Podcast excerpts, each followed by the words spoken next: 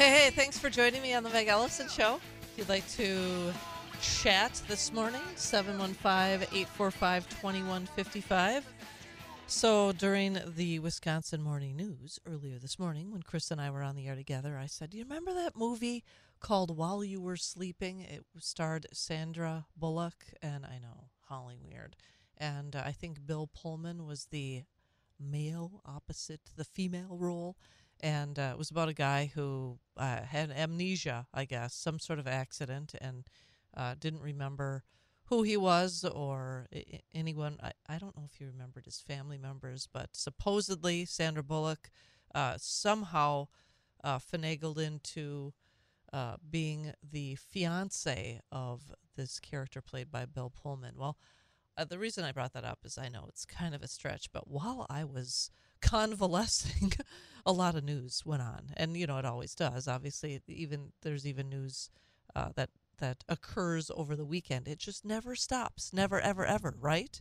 And I know yesterday, a, a candidate for United States Senate, whom I just endorsed this morning, Eric Hovde, is uh, running, and very excited to be supporting him. I got to know him while he was running in the primary years ago, twelve years ago, against uh, former Governor Tommy Thompson. I I know Tommy Thompson is a national t- or at least a state treasurer.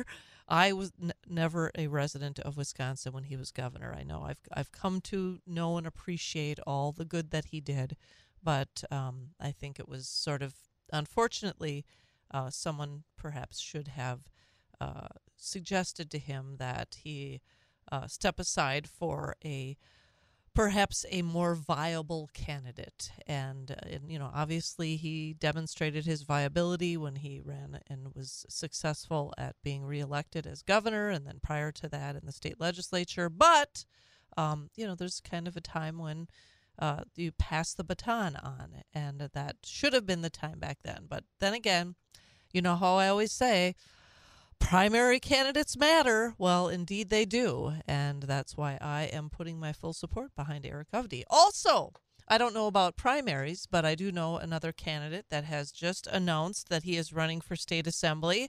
Our great friend, America's favorite mayor, Mosinee Mayor Brent Jacobson. He is running for state assembly in the eighty-sixth, I believe it is. Uh, you know what? I'll tell you in a second, because who knows if it is actually accurate? You know, the gerrymandering that went on with the Democrats and uh, Governor Evers. Excuse me, it's not the eighty-sixth. It's the newly created eighty-seventh district. So that is the office that our friend Brent Jacobson is running for. And I look forward to having him join me on the show tomorrow morning. So stay tuned for that. And we will talk about his candidacy and obviously why he is highly qualified to be representing the eighty, the newly drawn eighty-seventh Assembly District. So stay tuned for that. Uh, also, I think I mentioned that in the three-way primary, which really wasn't a three-way primary, let's face it, there were only two candidates that were uh, viable. Uh, Doug Dinney, Alder Doug Dinney, has prevailed in the uh, primary, which isn't a surprise, but we're going to all need to step up and help him prevail in the upcoming uh, ele- spring election against current Mayor Katie Rosenberg. And he will be joining me, Doug Dinney, uh, to just share about why he's gotten involved. I know he just recently was elected as an alder in the city of Wausau, City Council, and very happy to see his, his um, uh, fiscal Uh, responsible, or I should say his fiscally responsible uh, agenda, and, and really what he, the vision that he has for the city of Wausau. And I am looking forward to our conversation. I've never met him before, so it'll be interesting. And, and of course, you too will have an opportunity to to hear from him about his his platform. So if you'd like to join the conversation this morning, seven one five, eight four five, two one five five. I know there were a number of contested school board races around the listening area, none of which occurred here in Wausau. However, I think in Marshfield, I believe there were three candidates that were running, and I think of the three, two have gone through to the uh, the spring election, so looking forward to having at least one of those candidates. I was going to have her on earlier this week, uh, and I want to say her name. Her last name is Forst. I can't think of her first name at the moment. Isn't that sad? I uh, yeah, um, I think it's Nicole Forst, and uh, she she will be, well, at some point before the election, she'll be joining me to share about why she, and I know that there were a couple other candidates, I think uh, one of whom prevailed along with her in this primary from yesterday. But uh, I think there are races, again, all over our listening area. I have reached out to, uh, I, I want to say it's Juneau County. Sorry, I'm just kind of trying to get reacclimated with all that is involved in the four and a half hours of programming gold. And uh, I believe it's Juneau County, the uh, chair of the Juneau County Republican Party, if I'm not mistaken. I'm quickly scrolling. Um, let me see. Yes! Oh my gosh, thank God I have like one little memory cell left that remembered that. So I will be reaching out while we've been exchanging messages. So I will be getting in touch with him, and he'll be a, a future guest as well on the Meg Ellefson Show. So I was watching during the break, and I wish that I could play it, but unfortunately, F C C rules prevent me from playing conversations that have, you know, the, the I don't, I was going to say the seven deadly sins, but the seven deadly words. And uh, it was a conversation between podcaster Joe Rogan and uh, former Green Bay Packer quarterback Aaron Rodgers. And it's, it's a regular gig between the two of them. And they were talking about Doctor Peter McCullough, who's been a guest on this show in the past, and how he risked his, well, everything, livelihood, reputation, all of all his career uh, to speak out on behalf of, well, healthcare safety as well as healthcare freedom. And and they were talking about how he very, very early on, along with, there were other physicians as well, Doctor Paul Merrick, Doctor Uh, Pierre Corey, that spoke out about the government's, the shamdemic, the government's overreaction to a completely survivable virus, and rather than suggesting that people really take a good, long, hard look in the mirror and assess their own individual health situations and look at their their eating habits and their lifestyle habits. Instead, the government just said, oh, everybody stay at home. You can continue to get takeout at the local fast food restaurants. You can continue to purchase liquor and alcohol at the uh, grocery stores and liquor stores throughout the country. You can continue to uh, be sedentary in your lifestyles as opposed to going to the gym, because they closed that, of course, during the height of the shamdemic. Um, why, why would you... Why would you trust anything that comes from the government when it comes to your health at this point? And certainly not the poison COVID shot. And that was part of the conversation that Joe Rogan and Aaron Rodgers were having about Doctor Peter McCullough and his warnings to uh, the American public and, and frankly, um, really to the world about what this uh, poison shot has done. And And I've obviously detailed a, a, a number of the injuries that have occurred, including death. You know, that's minor detail, right? And it, it's it's troubling that the narrative is still, oh my gosh, got to shelter in place because someone might contract a uh, a a flu-like virus. And you know, and, and I mean, what what is it about the the big, scary, evil COVID that makes people, ooh, sh- shudder, and, as I said, shelter in place, or, or better yet, wear a mask alone, either in your house, in your yard while you're doing yard work, or in your cars. I mean, how ridiculous. But so I do have this that I pulled out of this gigantic stack of articles. Uh, more COVID nineteen vaccinations linked to higher infection risk. And this is a Cleveland Clinic study that suggests that the higher the number of doses received, the greater the risk of COVID infection. So I guess take that as as yet another example of, of really, um, and I, I think what it all boils down to is that we have to really use our God-given critical thinking skills and, and question everything. And, you know, I, I hate to say that I am a skeptic or a cynic, but I, I've been made into one if I wasn't before. I mean, I didn't have a, um, well, a s- significant distrust of the, I don't know, biomedical care system or the biopharmaceutical system as I do today. And it really troubles me that the motivation and, and, and, and you know, I guess, why should I be surprised? Why should any of us be su- surprised that everything is motivated by profit and everything is motivated by, well, how much money is this cash cow, A K A you, uh, Joe American citizen or Jill American citizen, how much are you uh, going to make big pharma, or how much are you going to make big the big healthcare systems with your, well, unhealthy habits and unhealthy lifestyles. And, and that's, unfortunately, even just in, in interviews that I've watched of Tucker Carlson talking with various uh, healthcare professionals or uh, those that were either in the healthcare industry or uh, those that are critics or cynics of it, or those that were in big pharma at one time, that, that suggests that this is all the the motivation is to, as as pharmacist Ben Fuchs was saying, it's it's not to it's it's not to uh, encourage us to seek the uh, the uh, the ultimate in good health. It's to just it's to just keep people just keep their hearts beating. That's really ultimately. It's frightening to think of that.